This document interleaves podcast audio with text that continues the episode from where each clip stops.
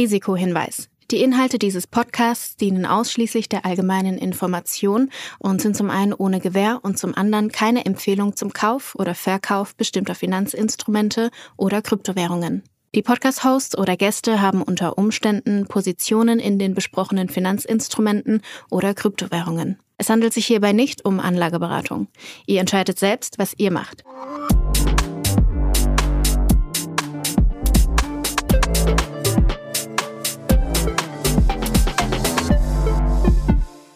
Es ist Folge 28 von Alles Coin Nichts Muss, die mal wieder unterstützt wird von Ultimate by Unstoppable. Und Julius, wie spät ist es bei dir gerade eigentlich? Ähm, bei mir ist es 8 Uhr morgens, Flo. Wie spät ist es bei Hi, dir? hi. Ja, bei mir ist es, bei mir ist es gerade 15 Uhr an einem Freitag, nehmen wir auf. Die Frage ist, warum zur Hölle haben wir so viel Zeitverschiebung und warum zur Hölle sitzt du da in einem weißen Kabuff mit zugezogenen Vorhängen? ich hatte ja letzte Woche schon angekündigt, dass ich diese, ähm, diese Woche in Bogota in Kolumbien bin. Oh nein, du wurdest entführt, oder? nee, nee. Ich bin nur, ich bin hier im Hotel und das WLAN und generell das Netz hier ist ein bisschen eine Katastrophe, aber äh, der nette Herr an der Rezeption hat gemeint, er hat so ein super äh, Arbeitszimmer, das er mir zur Verfügung stellt und jetzt sitze ich hier in so einem Kabuff mit irgendwie ohne Fenster. Das sind, das sind keine zugezogenen Vorhänge hinter mir, das ist die, äh, die Türe zum Bad. Aber äh, ja, nee, ansonsten ähm, ist es aber sehr, sehr schön hier, ehrlicherweise. Also Ähm, du hattest ja schon letztes Mal erzählt, dass tatsächlich Kolumbien in der Kryptoadoption relativ weit vorne ist. Hast du denn schon irgendwie ein Eis mit Bitcoin geshoppt? nee, das, das nicht, aber ich hatte ähm, mit ein paar Gründern und auch anderen VCs gesprochen, die hier auch in, in Latam ähm, irgendwie ähm, aktiv sind. Und ja, schon, es gibt natürlich schon einige, einige Companies und ähm, ich glaube, was halt, was halt hier super spannend ist, ist halt ähm, diese Crypto Rails, nenne ich es jetzt mal, so Krypto-Infrastruktur zu nutzen, um halt irgendwie gewisse Payment-Prozesse abzubilden, irgendwie kosteneffizienter. Aber ich glaube halt auch der Zugang zum US-Dollar ist halt, glaube ich, für viele hier halt super ähm, relevant. Also irgendwie Beispiel, wir waren irgendwie letztens Abendessen, haben halt irgendwie, weiß nicht, 600.000 Pesos oder sowas bezahlt. das, das sind irgendwie nicht mal 100 Euro oder so. Also das, aber äh, da kannst du dir schon vorstellen, wie die, wie stabil die Währung hier ist. Aber ich habe, ich habe selber noch noch keine wirklichen Möglichkeiten gefunden. Also in dem natürlich in dem DEFCON Venue selber von der Konferenz ist natürlich alles auf, auf Krypto gepolt, aber ähm, außerhalb davon habe ich nichts gesehen. Nee. Okay. Jetzt hattest du es gerade so ein bisschen schon angeteasert. Der Grund, warum du nach Kolumbien geflogen bist überhaupt, ist jetzt nicht dieses wundervolle Arbeitszimmer, in dem du gerade hockst, sondern eine große Konferenz, die da stattfindet. Was ist das für eine Konferenz und äh, wieso bist du da? Was findest du besonders spannend? Genau, das ist die DEFCON-Konferenz. Äh, das ist so die jährliche größte Entwicklerkonferenz im Ethereum-Ökosystem, die immer von der Ethereum Foundation ähm, organisiert wird und die jetzt zum ersten Mal wieder seit 2019 stattfindet. Äh, Corona-bedingt ist das auch zwei Jahre ausgefallen. Und ich war schon auf äh, einigen vorherigen äh, DEFCONs. Ja, es ist halt irgendwie die Konferenz im Jahr, würde ich mal sagen. Die wechseln immer mit der Location, ist immer woanders, deshalb ja dieses Jahr in Kolumbien. äh, die letzte war 2019 in Osaka in Japan. Von daher ist auch mal eine ganz, ganz coole Möglichkeit, halt irgendwie so unterschiedliche äh, Länder und Orte mal kennenzulernen. Und warum bin ich hier? Ja, ich ist halt super relevant, ne? Also du hast halt irgendwie total viele Gründer hier, du hast total viele irgendwie andere Investoren, mit denen du dich connecten kannst. Du hast halt jede Menge Talks. Also die Konferenz geht jetzt hier von Dienstag bis Freitag und ist halt irgendwie von morgens bis abends voll mit irgendwie super vielen Talks, Workshops. Also kannst auch wirklich mal so ein bisschen eintauchen in irgendwie so die, die neuesten Entwicklungen und, und irgendwie spannende Trends. Kannst dann natürlich auch mit den Leuten dann connecten. Also das ist zum Beispiel was, was ich mache, wenn ich in irgendeinem Talk drin sitze und halt irgendwie nicht alles verstehe oder es halt irgendwie spannend finde, dann gehe ich halt einfach danach zu dem Speaker hin und lass mir das nochmal irgendwie aus, von erster Hand erklären. Und alles halt Oder machst ein Foto mit Vitalik im Vitalik-T-Shirt. genau, ja, Vitalik ist hier, tanzt hier natürlich auch rum. Der ist tatsächlich mit äh, Security hier unterwegs. Nicht so, äh, ah, ja, nicht so wie wir.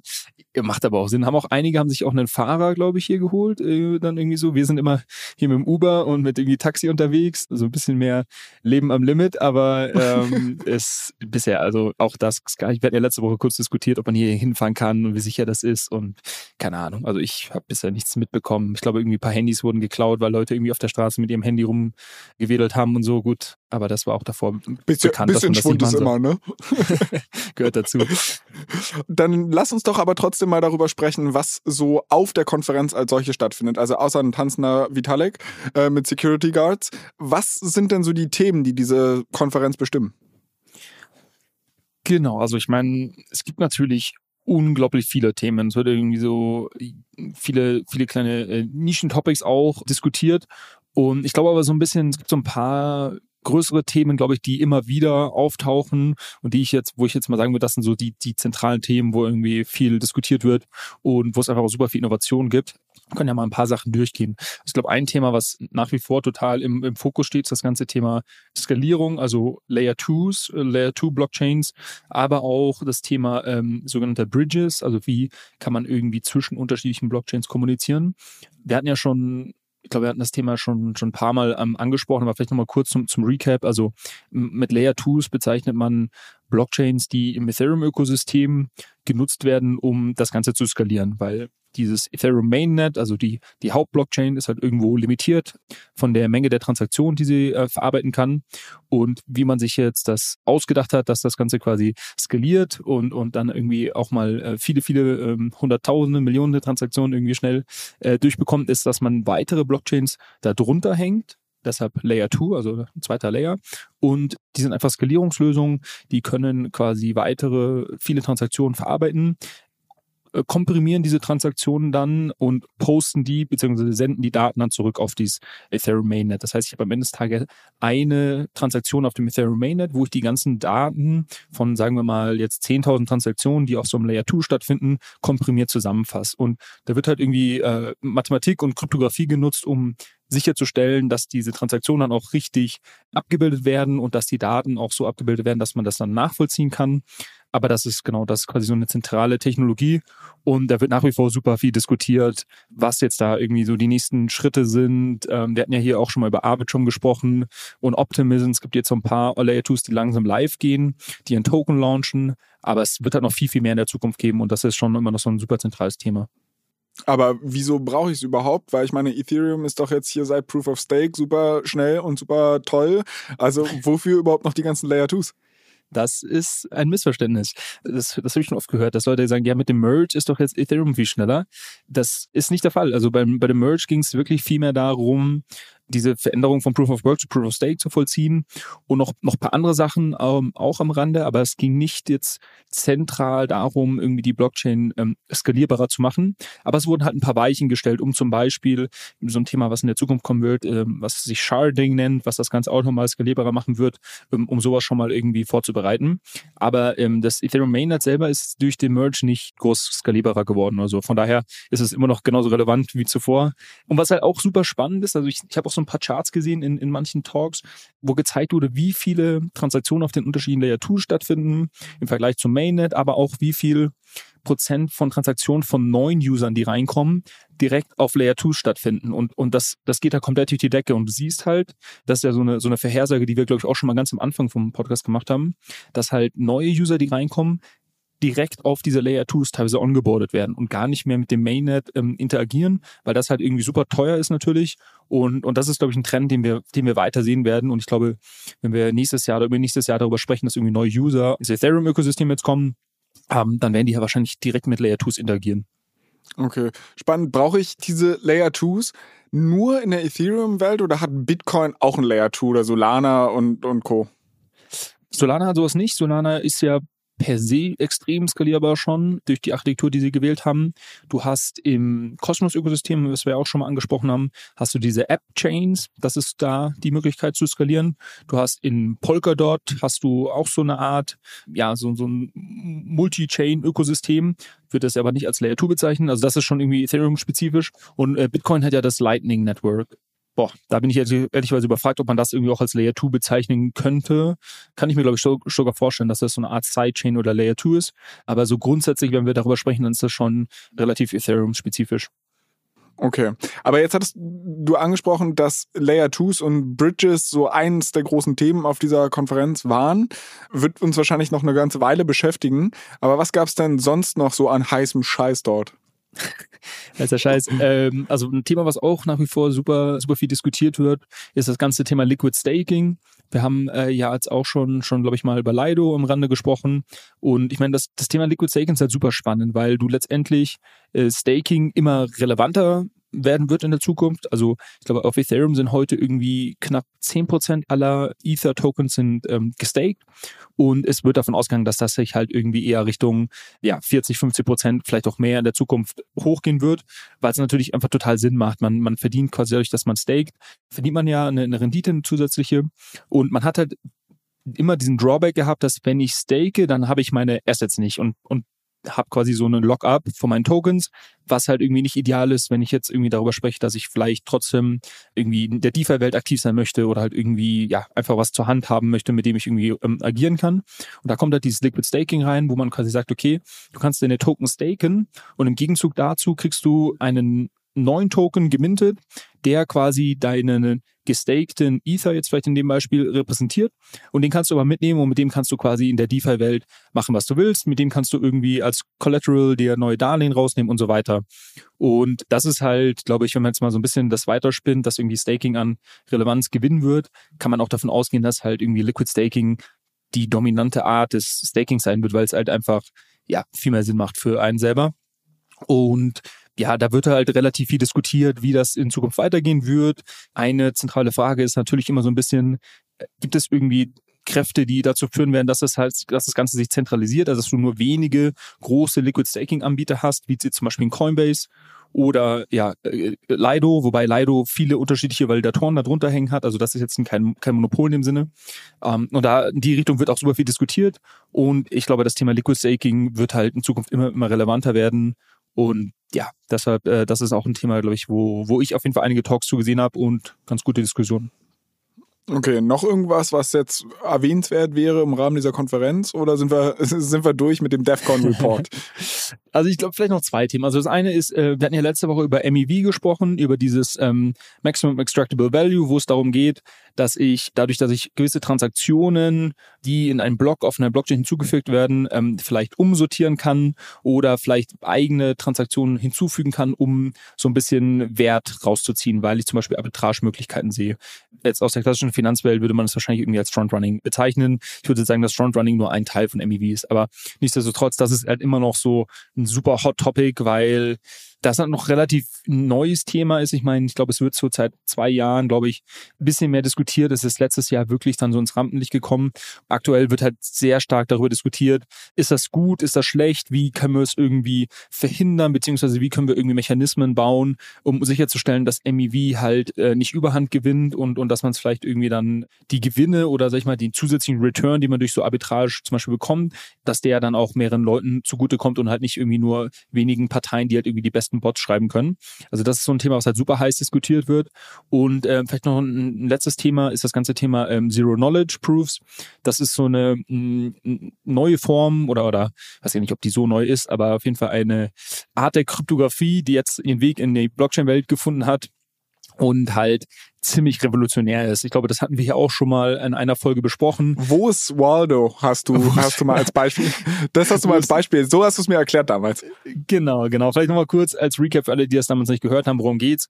Ganz, ganz einfach gesagt, es geht darum, dass ich ähm, etwas beweisen kann, ohne dir zu zeigen, zum Beispiel die, die, den Beweis zu zeigen. Also ich kann dir sagen, hey, ich habe dir irgendwie Geld gesendet oder ich habe hier zum Beispiel, ich war jetzt hier auf der Konferenz, ohne dass ich dir irgendwie ähm, meine Wallet zeigen muss, um äh, damit du wirklich quasi mein, mein digitales Ticket siehst. Und da gibt's halt diese Zero-Knowledge-Kryptographie, die man nutzen kann, um sogenannte Proofs zu erzeugen. Und äh, das äh, ist halt irgendwie mathematisch, äh, stellt das halt sicher, dass man darauf quasi vertrauen kann.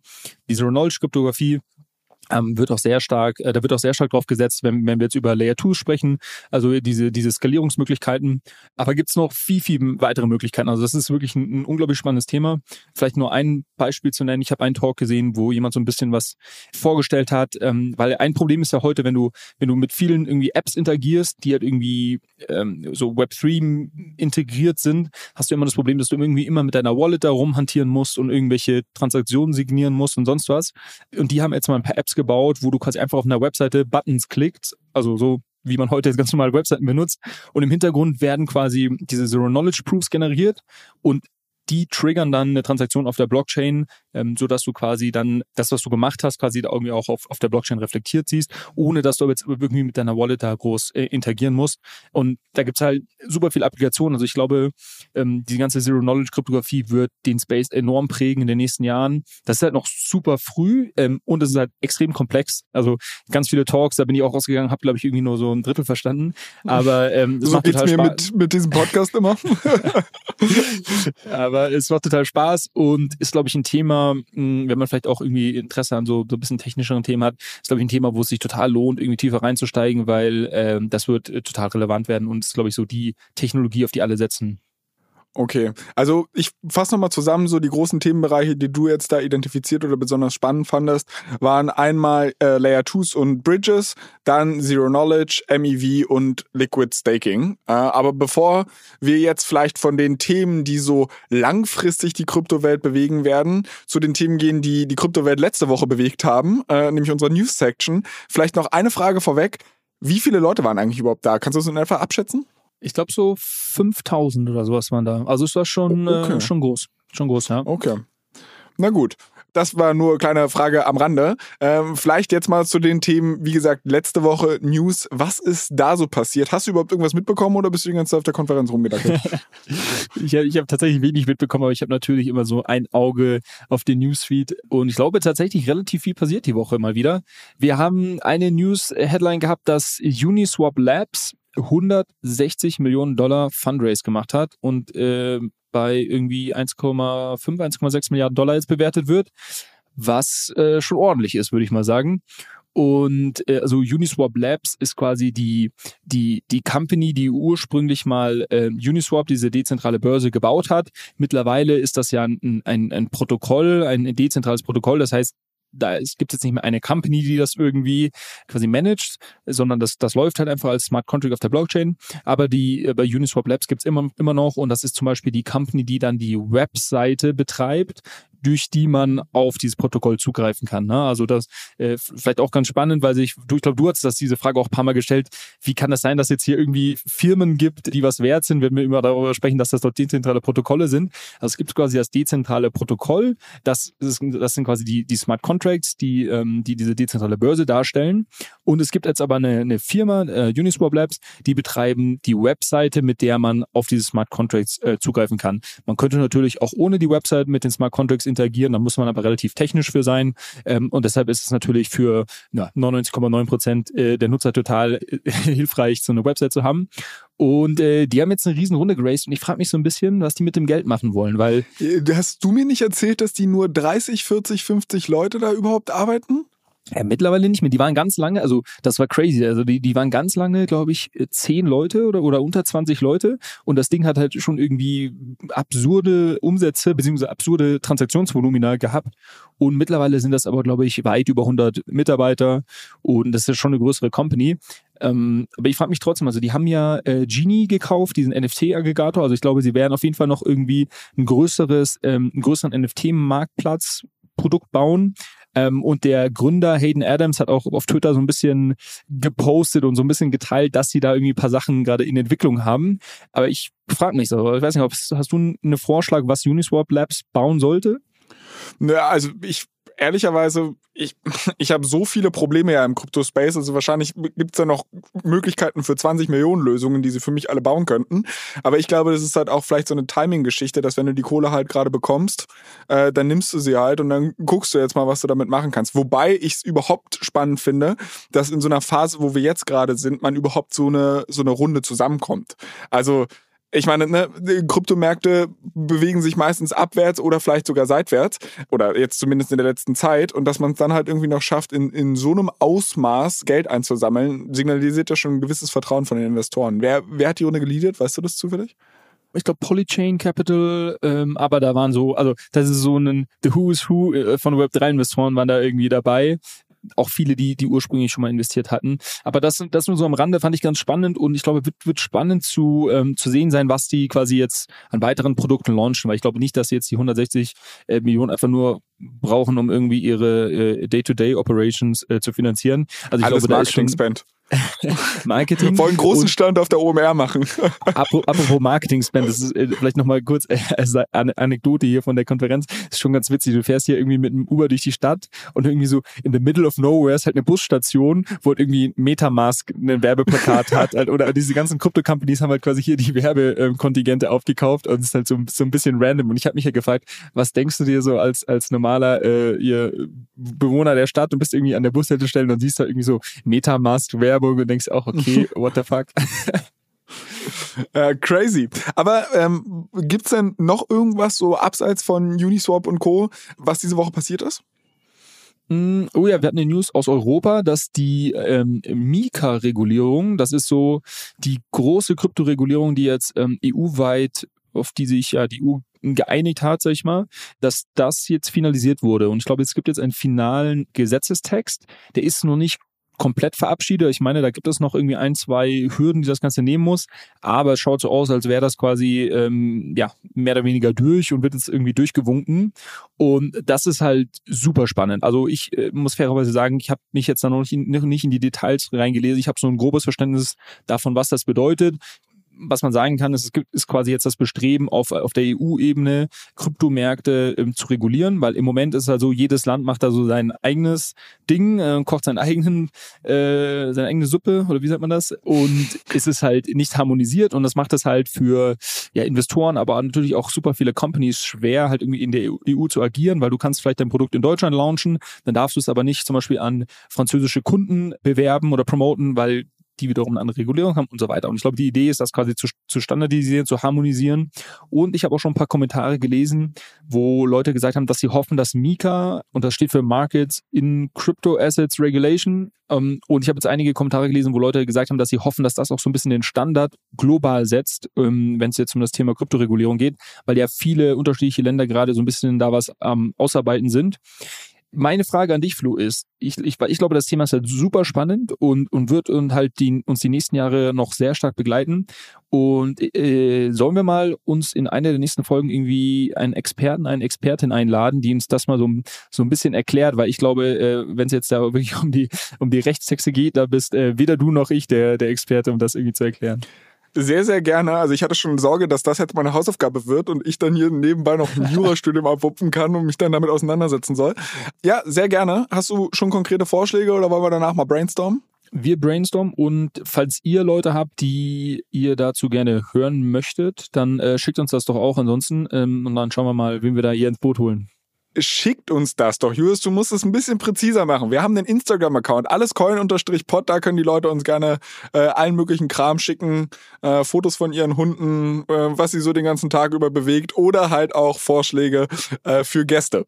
Wir freuen uns auf jeden Fall drüber. Weil wir gerade noch in dieser News-Section sind. Ich habe tatsächlich auch eine kleine News mitgebracht. Und zwar hatten wir äh, diese Woche bei Ohne Aktie wird haben wir auch so einen kleinen Crypto Thursday immer, wo wir so drei, vier Minuten irgendwie uns mit Kryptothemen äh, auseinandersetzen. Und unter anderem hat mein Kollege Noah eine Story über die älteste Bank New Yorks gemacht oder Amerikas sogar, nicht nur New Yorks. Und zwar die BNY Mellon. Und äh, das ist nicht nur die älteste Bank Amerikas, sondern es ist auch die größte Depotbank der Welt. Und zwar, äh, rate mal, wie viel, also Depotbank, vielleicht einfach noch, um das Konzept vielleicht mal aus der Aktienwelt zu erklären. Es ist im Endeffekt, äh, du kaufst eine Aktie über deinen Broker, dann liegt diese Aktie nicht bei deinem Broker, sondern die wird halt irgendwo verwahrt. Und das ist halt bei einer Depotbank. Und da gibt's aber auch ganz viele, also ETFs müssen ja auch irgendwo ihre Aktien wirklich halten. Das machen auch Depotbanken und so weiter und so fort. Rate mal, wie viel Assets diese Bank so verwahrt. Viel? 100 Trillion? Jetzt müsste ich umrechnen, 100 Trillion sind, ich weiß es nicht, ich sag's dir einfach. Und zwar, es sind 43.000 Milliarden, also 43 Millionen Millionen an Assets liegen dort. Lange Rede, kurzer Sinn, Riesendickschiff. Und was die jetzt gemacht haben, ist äh, letzte Woche angekündigt, dass sie auch Kryptoverwahrungen starten wollen. Also bisher verwahren sie halt Aktien für Unternehmen, demnächst sollen sie halt auch Kryptos verwalten können. Und das finde ich eine ganz spannende Entwicklung aus zwei Gründen. Nummer eins, ist es halt, glaube ich, einfach sehr, sehr gut fürs Ökosystem, weil du halt einfach sagst, du hast halt viele große institutionelle Investoren, die den Service gerade ohnehin schon dort in Anspruch nehmen. Und für die ist es halt super easy, diesen Service zu nutzen bei einer bestehenden Kundenbeziehung schon. Sie müssen halt nicht zu einem neuen Anbieter gehen. Und das wiederum finde ich auch ganz spannend, weil es eigentlich, glaube ich, eine relativ schlechte Nachricht für Coinbase ist. Weil bei denen ist ja dieses Verwahrgeschäft und das institutionelle Geschäft eine relativ große Wachstumswette gewesen, weil es halt auch einigermaßen stabil ist. Während Retail, also sprich der Privatanleger, du und ich, das ist viel Hype getrieben, institutionelles Geld ist da so ein bisschen stabiler. Und die Tatsache, dass halt viele große institutionelle Investoren ohnehin schon so ein bisschen skeptisch der ganzen Kryptowelt gegenüberstehen und dann vielleicht noch ein neues Geschäft oder einen neuen Service wie zum Beispiel von Coinbase auszuprobieren, ist halt eine relativ große Hürde. Während, wenn sie halt zu irgendeiner bestehenden Depotbank gehen können, die das jetzt auch anbietet, natürlich viel, viel einfacher ist. Und deshalb so zweischneidiges Ding. Ich glaube, fürs Ökosystem als solches insgesamt ein Net Positive.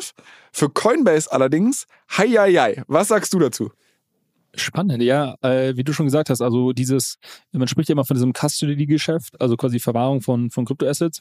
Ähm, und bisher war das ein Markt, wo viel, sich viele neue Spieler aufgetan haben. Also das sind quasi kryptonative Companies meistens, die hier ihre Services aufgebaut haben. Und äh, spannend zu sehen, dass jetzt natürlich, und das ist natürlich ein super spannendes Geschäftsmodell, ne? weil quasi du, du verwahrst die Assets, wenn du dir da deine Infrastruktur ordentlich aufgebaut hast und kannst dir natürlich dann irgendwie eine, eine Fee dafür nehmen. Und das glaube ich halt relativ skalierbar, wenn du halt mal da irgendwie die richtige Infrastruktur einmal aufgebaut hast. Und ähm, spannend zu sehen, dass da jetzt auch so äh, große Spieler aus dem eher äh, traditionellen Finanzgeschäft reinkommen. Und ich würde, würde dir auch zustimmen. Also ich glaube auch, dass das für Coinbase äh, nicht gerade gut ist. Und apropos Coinbase, äh, ich habe die, die Doku übrigens nicht gesehen, weil irgendwie die war oh. nicht verfügbar. Die war nicht verfügbar in Deutschland. Ich ähm, und Kolumbien auch nicht. ich glaube, das weil muss man. Du bist hier der Meister des VPNs. Also kannst du mir nicht erzählen, dass wenn es da nicht einen Wille gegeben hätte, hätte es auch einen Weg gegeben, mein Freund. Wahrscheinlich. Aber ja. ich habe sie auch ich, nicht geguckt. also das noch. vielleicht. Okay. Machen wir noch. Aber, aber, aber ja, Coinbase ähm, wird sich da umschauen müssen. Also ich bin, ich bin auch gespannt, wie die sich da aufstellen. Ich glaube, so, was, was ich so höre, ist so, dass einfach dieses ganze Staking-Geschäft halt für die ähm, sehr, sehr spannend sein, sein wird, weil du hast quasi schon den Kundenzugang, die Leute haben eh ihre Assets bei dir ähm, und, und dann zu sagen, okay, ihr könnt die über uns staken und ähm, über Staking kannst du halt eine relativ attraktive quasi ähm, Rendite nehmen, auch als, als quasi Anbieter dafür. Ähm, und die haben jetzt auch ihren eigenen, äh, vorhin haben wir darüber gesprochen, ihren eigenen Liquid Staking Token, ich glaube irgendwie CB, also Coinbase ETH heißt das dann, haben die rausgebracht, aber eigentlich, genau, das Staking und quasi dieses ganze Verwahrgeschäft, das sind, glaube ich, so die Sachen, auf die sie äh, vor allem setzen und, und wird spannend zu sehen sein, ähm, wie sich das dann, wie sich das dann verändert. Ja? Ja, aber vielleicht noch zwei Gedanken dazu. Nummer eins, also ich könnte mir natürlich vorstellen, dass irgendwas an der Kryptoverwahrung Infrastruktur erfordert, das jetzt nicht so easy ist mit genauso Aktien. Also ich meine, das ist halt ein sehr langes Business, da hast du viel Erfahrung und bloß weil man das eine kann, heißt es nicht zwangsläufig, dass es das andere kann. Dafür kenne ich mich einfach mit dem Bereich zu wenig aus und maybe hat Coinbase da einen großen Burggraben, dass sie da geschützt sind. Und die andere Sache, die ich halt ganz spannend finde, ist, für Coinbase ist dieses ganze Verwahrgeschäft halt eine riesen Wachstumswette. Für BNY Mellon halt, ne, die verwalten bereits 43.000 Milliarden US-Dollar an Vermögen und der ganze Kryptomarkt ist halt gerade mal 1000 Milliarden US-Dollar schwer. Also im Endeffekt, also klar, die Gebühren werden da wahrscheinlich ein bisschen größer sein und so, aber im Endeffekt für die auch nur ein netter Nebenverdienst und jetzt nicht der große Wurf. Aber ja, so viel, also der Kryptomarkt wird hoffentlich wachsen und dann vielleicht äh, wird das für die natürlich auch äh, dann irgendwann an Relevanz gewinnen. Und, und zu dem Punkt auf jeden Fall, also du brauchst dann eine sehr äh, spezifisches Know-how und auch die, um die technische Infrastruktur aufzubauen. Also das ist jetzt nichts, was die, glaube ich, auch so äh, mal eben dahin stellen können. Aber du kannst ja natürlich die Expertise auch einkaufen und gerade wenn du so ein großer Spieler bist, dann ähm, baust du ja da dein Team auf an irgendwie ähm, Experten, die das vielleicht schon für andere Unternehmen aufgebaut haben. Und es macht es halt dann sehr einfach mit deinem bestehenden Kundenstamm die quasi zu onzuboarden. Ich glaube, das ist so ein bisschen der Hebel, den die mitbringen. Okay. Kleiner Verbraucherhinweis von unserem Werbepartner. Unstoppable Finance will Menschen überall einfachen Zugang zur Welt der Decentralized Finance ermöglichen. Das erste Produkt, das das Berliner Team rund um die Macher der Solaris Bank und der Börse Stuttgart Digital Exchange heißt Ultimate. Das ist eine mobile App, die Anlegern super easy Zugang zu geprüften und verifizierten DeFi-Produkten ermöglicht. Hab mir sagen lassen, dass die Profis sowas DeFi-Wallet nennen. Entscheidend ist, dass die Ultimate Wallet die Vermögenswerte der Nutzer nicht verwahrt. Die Nutzer behalten die Kontrolle über ihre Private Keys, haben aber die Möglichkeit, sie in der Cloud zu sichern, um sie vor versehentlichem Verlust zu schützen. Your Keys, Your Coins. Die Mission von Ultimate besteht darin, sowohl eine nutzerfreundliche App als auch kuratierten Zugang zu Protokollen bereitzustellen, auf die sich Nutzer verlassen können. Sozusagen ein Co-Pilot, um die DeFi-Welt mit Zuversicht zu navigieren. Ultimate ist made in Germany von den führenden Köpfen der Kryptoszene, weltweit verfügbar und internationale Top-VCs sind darin investiert. Für ausgewählte iOS-Nutzer beginnt in Kürze eine geschlossene Testphase. Wenn du dazugehören willst, dann melde dich auf der Warteliste von ultimate.money an, um über den Beta-Start benachrichtigt zu werden. Fair, der Punkt. Aber bevor wir jetzt uns hier verzetteln, gab es sonst noch irgendwas, was diese Woche aufgefallen ist oder die, die Kryptowelt bewegt hat? Oh ja, also was die Kryptowelt bewegt hat, da, da kommen wir gleich noch zu, aber das ist, glaube ich, eine, eine größere Story. Vielleicht noch so äh, Richtung News-Section. Ähm, wir hatten ja schon oft drüber gesprochen, dass Ethereum nach dem Merge womöglich deflationär wird, beziehungsweise dass sich die Inflation halt massiv reduziert. Und das sieht man jetzt ganz schön, wenn man auf diese Webseite ultrasound.money geht. Die hatten wir auch schon ein paar Mal, werden wir nochmal in die Show Notes packen. Also man sieht dann die, die Menge an ETH, die quasi im Umlauf sind, ganz oben und dann gibt es so einen kleinen Schieberegler Simulate POW, das steht für Proof of Work. Und wenn man das klickt, dann sieht man eine Chart mit drei Linien drin. Das eine ist quasi das Ethereum Wachstum, ähm, wenn es kein Proof of Stake und quasi kein Merge gegeben hätte. Und da hat man eine Inflation von knapp dreieinhalb Prozent aufs Jahr gerechnet. Dann sieht man die ähm, orangene Linie, das ist die Bitcoin-Inflation, die liegt aktuell bei 1,7 Prozent. Und dann sieht man die aktuelle Ethereum-Inflation und die liegt bei 0,07 Prozent und bewegt sich gerade Richtung Null runter. Das heißt, der Merge hat genau das getan, was wir alle gehofft haben und äh, was worüber oft gesprochen wurde, dass halt einfach Ether mehr oder weniger äh, 0% Inflation hat, äh, was natürlich super spannend ist, weil es halt einfach natürlich viel, viel weniger Tokens sind, die in den Markt kommen, die natürlich dann auch einen Verkaufsdruck irgendwo äh, darstellen können und könnte sich somit äh, mittelfristig irgendwann mal positiv auf den Preis auswirken. Äh, also ich will deine Siegerrunde hier jetzt nicht stören, aber trotzdem im letzten Monat ist Ethereum 16% im Minus. Ne? Also ich, du kriegst einen Applaus für diese richtige Prediction, aber bis ich hier anfange mit dir zu feiern, muss erstmal noch hier Ethereum als solches noch performen. da hast du recht. Ähm, und, und vielleicht letzte Story, das ist auch noch so, so ein bisschen, vielleicht noch ein Update von der DEFCON hier. Äh, es gibt eine weitere äh, sehr coole Webseite, die hatten wir ja auch schon mal vorgestellt, die nennt sich L2Beat, also L2 und dann beat.com.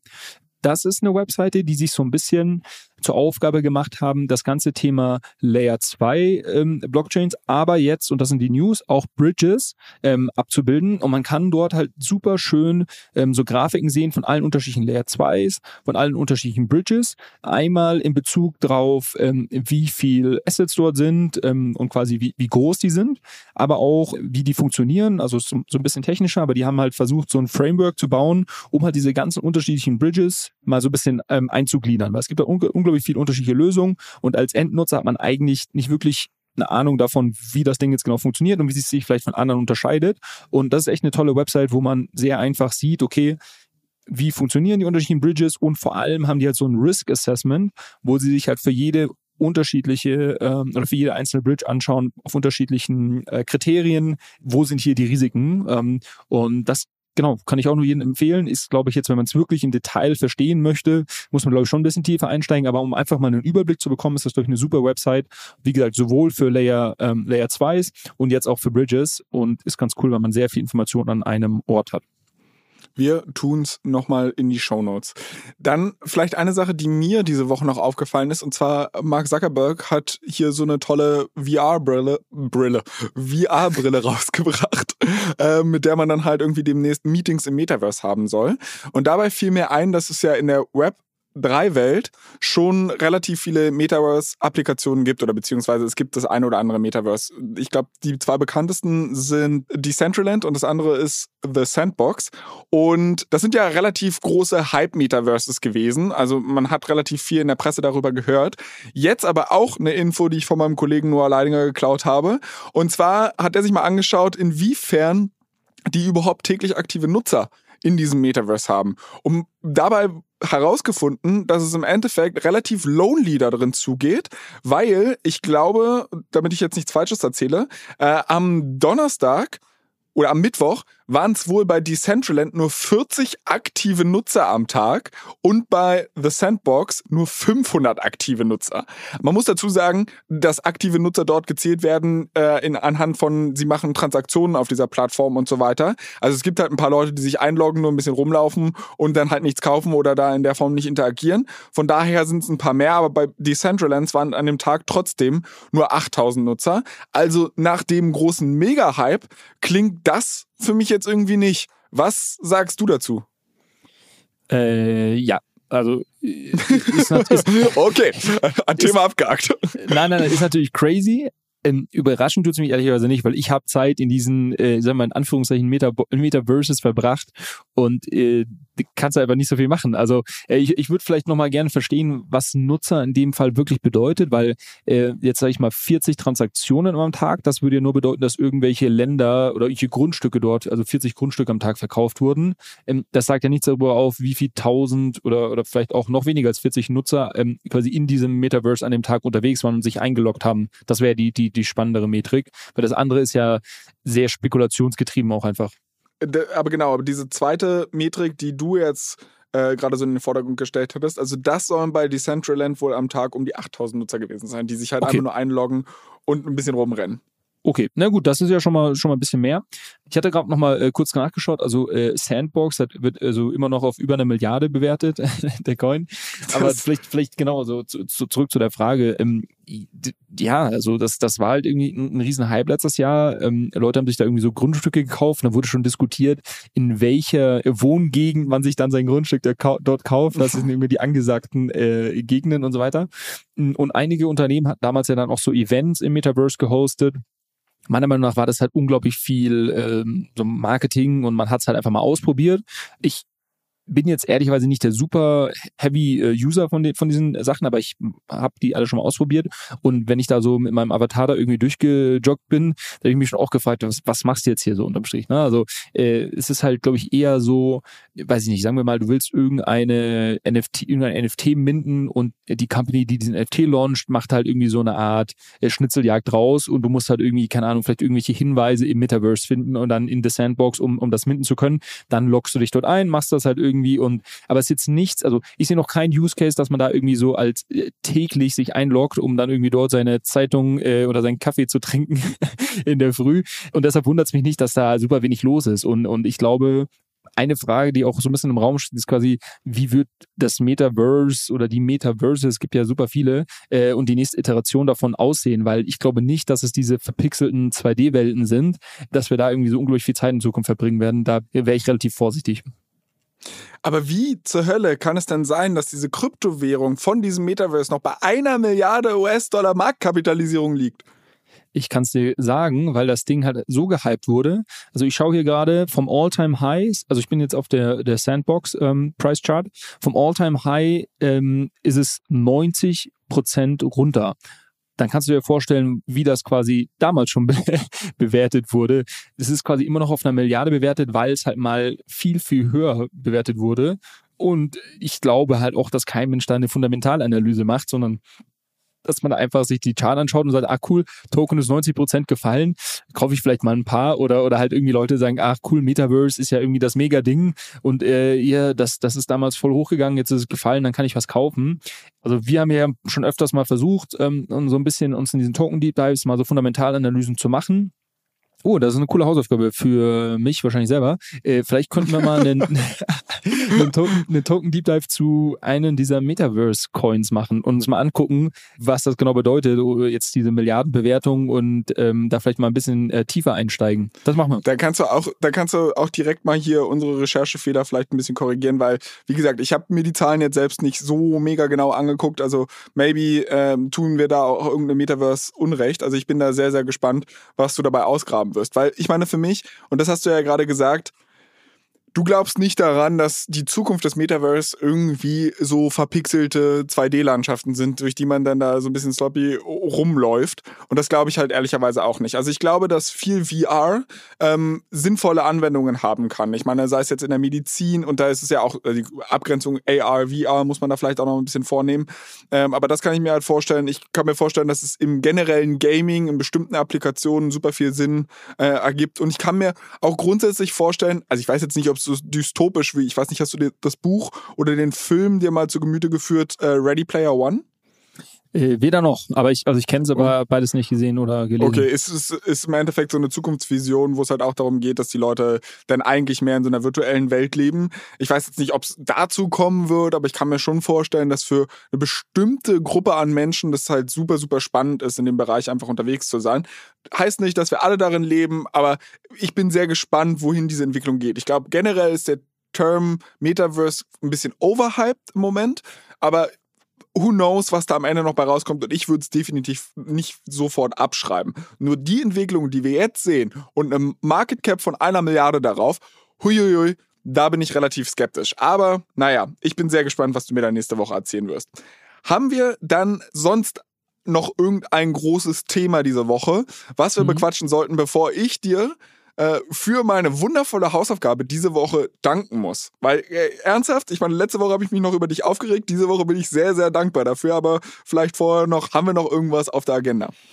Du hast ja vorhin gefragt, was hat die Kryptowelt diese Woche bewegt? Und ähm, leider muss man sagen, gab es wieder eine ganze Reihe an Hacks. Und äh, wollen jetzt ja gar nicht, gar nicht irgendwie alle aufzählen, ähm, aber es gab einen, der glaube ich vielleicht ganz, ganz spannend ist, ähm, weil das ein, so ein bisschen ein Thema berührt, was wir hier schon mal vor, vor paar Wochen hm, besprochen hatten, wo du uns so ein bisschen erzählt hast, was denn überhaupt Marktmanipulation bedeutet und wie man quasi Preise äh, quasi irgendwie manipulieren kann, um sich da dafür ein äh, dafür irgendwie einen Mehrwert zu bekommen und das ist halt gar nicht so einfach ist, weil quasi in dem Moment, wo du quasi was hochtreibst, musst du ja irgendwo es auch wieder verkaufen und dann fällt der Preis wieder auf im Zweifel auf den gleichen Preis, wo es davor war und du machst eigentlich gar keinen Gewinn. Aber hier hat jetzt jemand das ganz schlau gemacht. Ähm, also wollen hier die, die, die Hacker irgendwie loben, aber ähm, es ist, ist, ist ganz interessant. Ähm, und zwar geht's um ein Protokoll im Solana-Ökosystem, Mango Markets. Das ist so ein, so ein, so ein Landing-Protokoll. Ähm, war auch im, natürlich im Bullrun letztes Jahr irgendwie super gehypt und irgendwie äh, eins, wahrscheinlich eins der erfolgreicheren Applikationen und Coins aus dem Solana-Ökosystem. Ähm, aktuell interessiert sich irgendwie kein Mensch dafür und der Token ist halt super illiquide. Und was jetzt hier jemand gemacht hat, ist, ähm, der hat eine eine Wallet genutzt oder, oder hat irgendwie 5 Millionen Dollar auf seine Wallet draufgeladen und hat angefangen, ähm, den Mango Markets Price äh, extrem in die Höhe zu treiben. Irgendwie von, ich glaube, irgendwie äh, 3 Cent auf, auf 9 Cent äh, oder, oder noch mehr. Äh, also irgendwie ein paar hundert Prozent irgendwie in die Höhe getrieben und hat aber zuvor auch noch eine, eine, ähm, eine größere Position natürlich ähm, an diesen Mango Tokens halt irgendwie ähm, aufgenommen was dazu geführt hat, dass seine ganzen Mango-Tokens, äh, die, die äh, derjenige oder diejenigen, die dahinter stecken, gehalten haben, relativ viel wert waren, basierend auf dem aktuellen Preis. Und die haben die dann genommen und haben die in so einen ähm, Landing-Protokoll als ähm, Collateral quasi hinterlegt und haben sich relativ viel Geld als Darlehen dagegen rausnehmen können. Ne? Weil sie quasi gesagt haben, hey, schau mal, wir haben hier super viele ähm, Mango-Tokens und basierend auf dem aktuellen Preis, der durch so ein Oracle-Feed dann kommt, ähm, sind die ziemlich viel wert, ein paar hundert Millionen Dollar wert oder sowas. Und äh, haben sich, glaube ich, irgendwie 130 Millionen Dollar als ähm, Darlehen dagegen rausgenommen.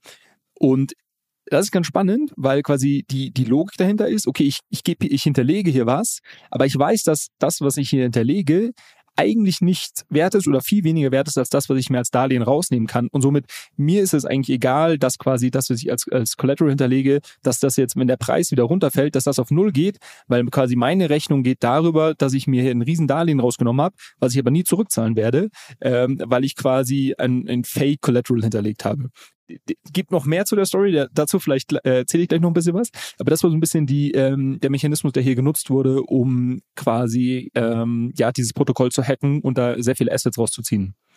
Ja, krass, also ich finde es ehrlicherweise super fahrlässig von diesem Landing-Protokoll, sowas überhaupt als Collateral halt ähm, zu akzeptieren. Weil ich meine, das muss ja ein relativ dafür, dass der den Marktpreis so krass beeinflussen kann, muss der relativ dünn kapitalisiert ja gewesen sein, dieser Coin. Und normalerweise, also du hast ja dieses Prozedere auch zum Beispiel bei ganz klassischen Brokern. Du kannst ja auch deine Aktie äh, ganz normal beleihen, dir dafür Geld rausnehmen und es nennt sich Lombard-Kredit, die ganze Nummer. Äh, aber da macht der Broker oder die Bank oder whatsoever, der dir diesen Kredit rausgibt, äh, macht natürlich Unterscheidungen, ob du jetzt eine Blue-Chip-Aktie dahinter legst, dann kriegst du einen viel höheren Beleihungswert drauf, als wenn du da irgendeinen verkackten Penny-Stock äh, hinterhaust. Und deshalb finde ich es halt komisch, dass man das halt nicht irgendwie die Market Cap da gewichtet hat oder was weiß ich, dass es überhaupt passieren konnte.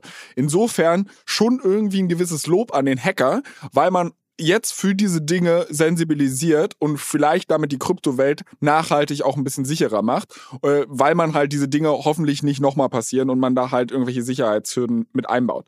Und die zweite Sache, die mir dazu einfällt, ist, wenn ich jetzt einen Kredit aufnehme und als Sicherheit zum Beispiel, ich sage, ich will einen Kredit haben und als Sicherheit kaufe ich mir ein Haus.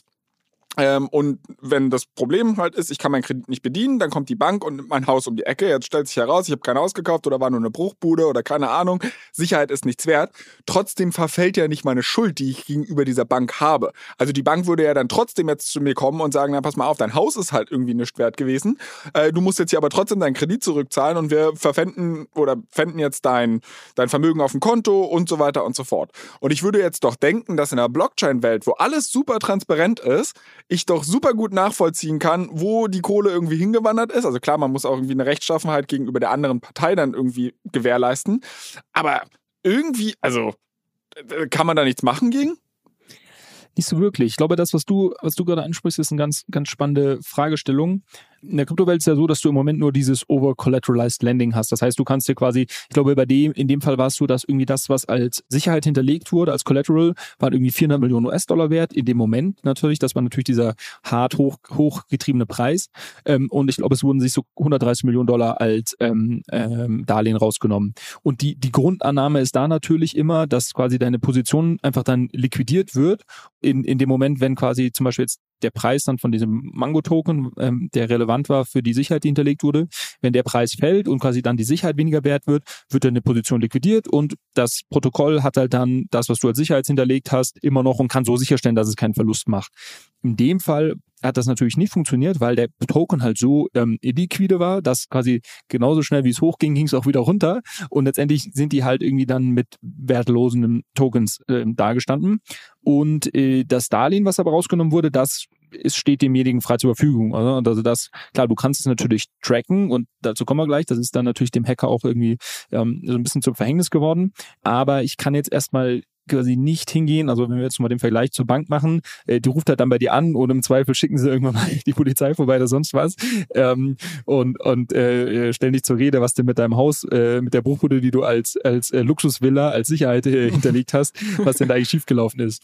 So, ähm, es gibt aber aktuell, äh, worauf ich eigentlich hinaus wollte, es gibt aber aktuell so ein paar Ent Entwicklungen, um eben auch under-collateralized Lending in der Kryptowelt zu ermöglichen.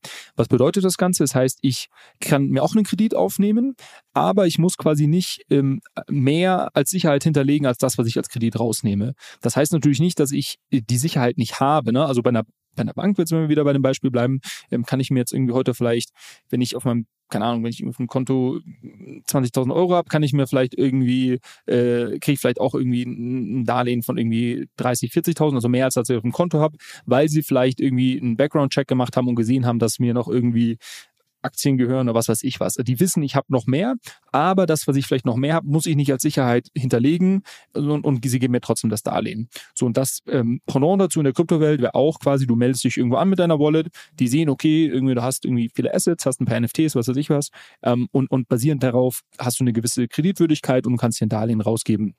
Wie das aber in der Kryptowelt dann funktioniert, weil in der Kryptowelt hast du natürlich so ein bisschen das Problem, dass du eben nicht diesen Mechanismus hast, dass du die Polizei bei jemandem vorbeischicken kannst und klingelt mal an der Tür, sondern es ist natürlich äh, digital, es ist halt ähm, pseudonym bzw. anonym und, ähm, und, und die Möglichkeit, wie man, ähm, wie man das dann trotzdem limitiert und quasi eine gewisse Sicherheit einbaut, dass derjenige, der das Darlehen rausgibt, nicht einfach abhaut mit den Assets.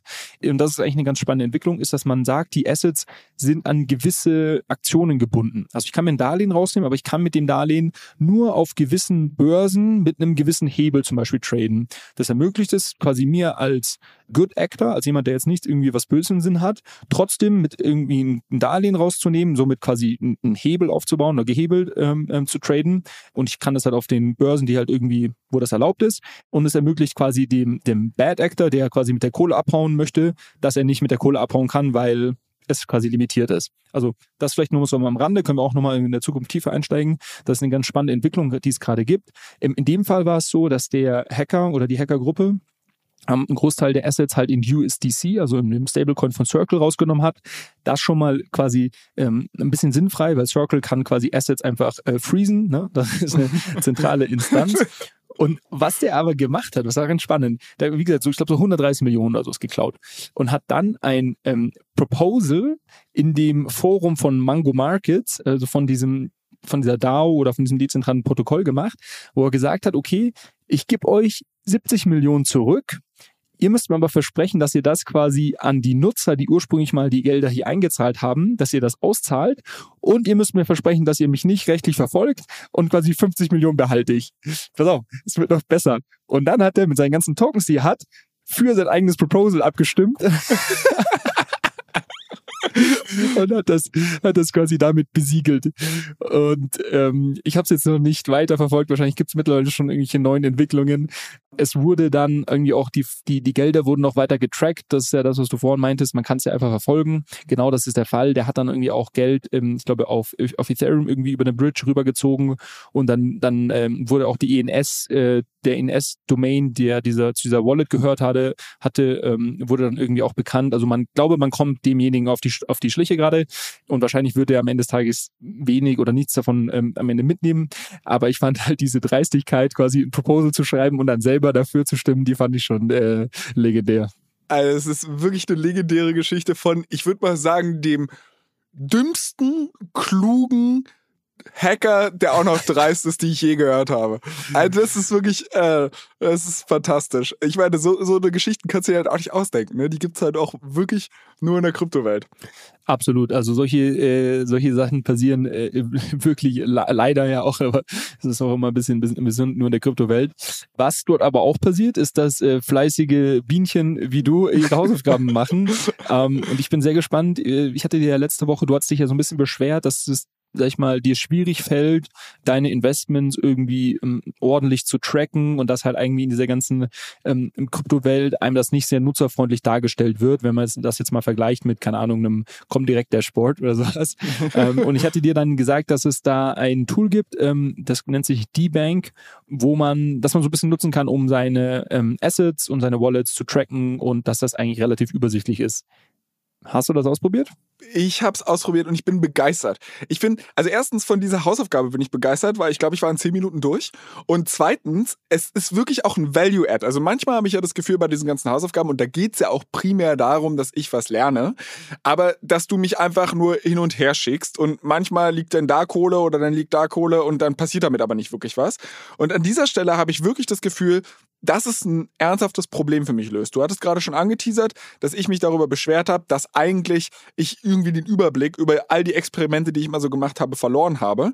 Und das liegt so ein bisschen daran, dass ich benutze ja Metamask und bei Metamask als solches hast du halt so ein Dropdown-Menü, wo du die einzelnen Blockchains auswählen kannst und dann werden dir mal Assets angezeigt und dann werden dir wieder keine Assets angezeigt und das ist alles nicht so easy. Und ich habe jetzt in meiner Hausaufgabe überhaupt festgestellt, dass es innerhalb von Metamask auch so eine kleine Page gibt, die heißt äh, Portfolio Site und wenn du darauf klickst, kriegst du es ein bisschen übersichtlicher angezeigt. Dann siehst du halt, okay, du hast so und so Assets auf der Blockchain oder so und so Assets auf der Blockchain. Das ist besser in der Übersicht. Also da nochmal ähm, danke an Metamask, dass sie das überhaupt anbieten. Aber was zum Beispiel da nicht drin war, sind, glaube ich, äh, meine GMX. Die konnte ich zum Beispiel in Metamask nicht sehen.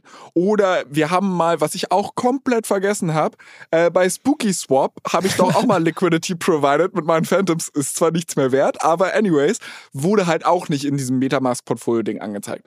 Und deshalb habe ich jetzt dieses D-Bank oder DE-Bank oder whatsoever ausprobiert. Äh, einfach einmal gegoogelt, super smoother Prozess. Also du klickst halt einmal dich mit Metamask connecten drauf und zack, deine, deine Wallet wird halt äh, ja einmal so reingeladen und du siehst wirklich in sehr schönen, also es sind alles super easy Analytics, aber du siehst halt so und so viele äh, Assets hast du auf Arbitrum, so und so viele Assets hast du auf Ethereum. Hier hast du ein bisschen was gestaked bei Spooky Swap oder äh, Liquidity provided bei Spooky Swap und hier hast du was mit GMX gemacht. Dann kannst du die Historie dir angucken das ist, also es ist immer noch der Tatsache geschuldet, dass so Wallet-Adressen einfach sehr kryptisch aussehen. Ja. Immer noch so ein kleines bisschen Zahlensalat oder Buchstaben-Zeichensalat. Aber ernsthaft, ich habe festgestellt, dass ich in der Kryptowelt doppelt so reich bin, wie ich eigentlich gedacht habe, weil ich die Hälfte meiner Assets, also kein Scheiß, ich habe auf meinen Balance geguckt und habe so gedacht, ach wow, das wusste ich gar nicht, dass da noch was liegt und da noch was liegt und ich hätte jetzt auch äh, irgendwie 27 Folgen Podcast nochmal hören können. Aber Zehn Minuten haben gereicht und zack, ich habe einen besseren Überblick gehabt. Also von das daher, große Empfehlung meinerseits. Und das ist wirklich eine Empfehlung. Ähm, kann man machen. Finde ich toll. Also ich weiß machen. nicht, ob es irgendwie mit Sicherheitsrisiken, die können jetzt hoffentlich nicht auf meine, nee. alle meine Konten zugreifen oder sowas. Nee, äh, aber ich bin, ich bin Fan. Sehr witzig. Vor allem das, was du beschreibst, ist halt, ist halt schon lustig, ne? Also das ist, das ist ein Phänomen. Ich glaube, da, da können ganz viele, äh, die jetzt hier zuhören, sich, sich wiederfinden.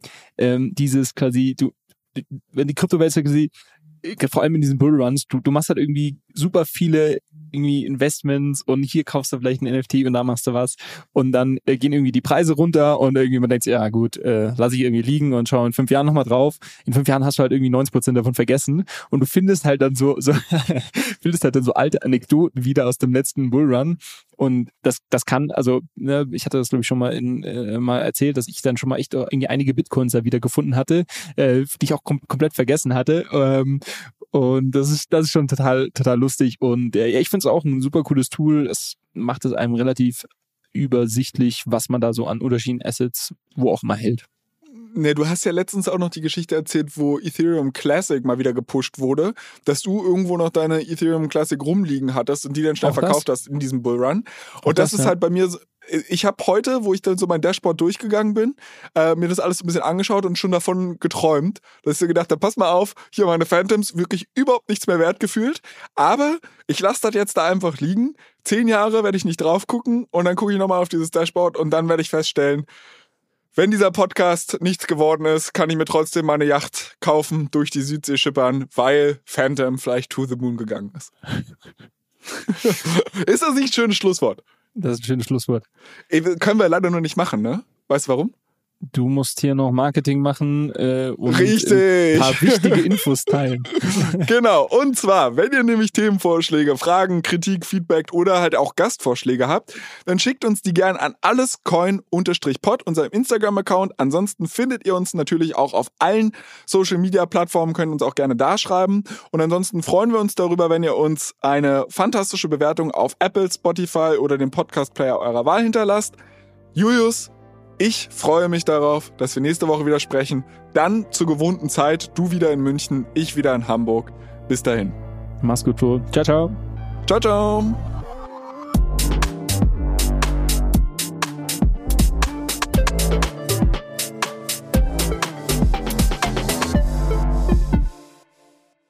Dieser Podcast wird produziert von Podstars bei OMR.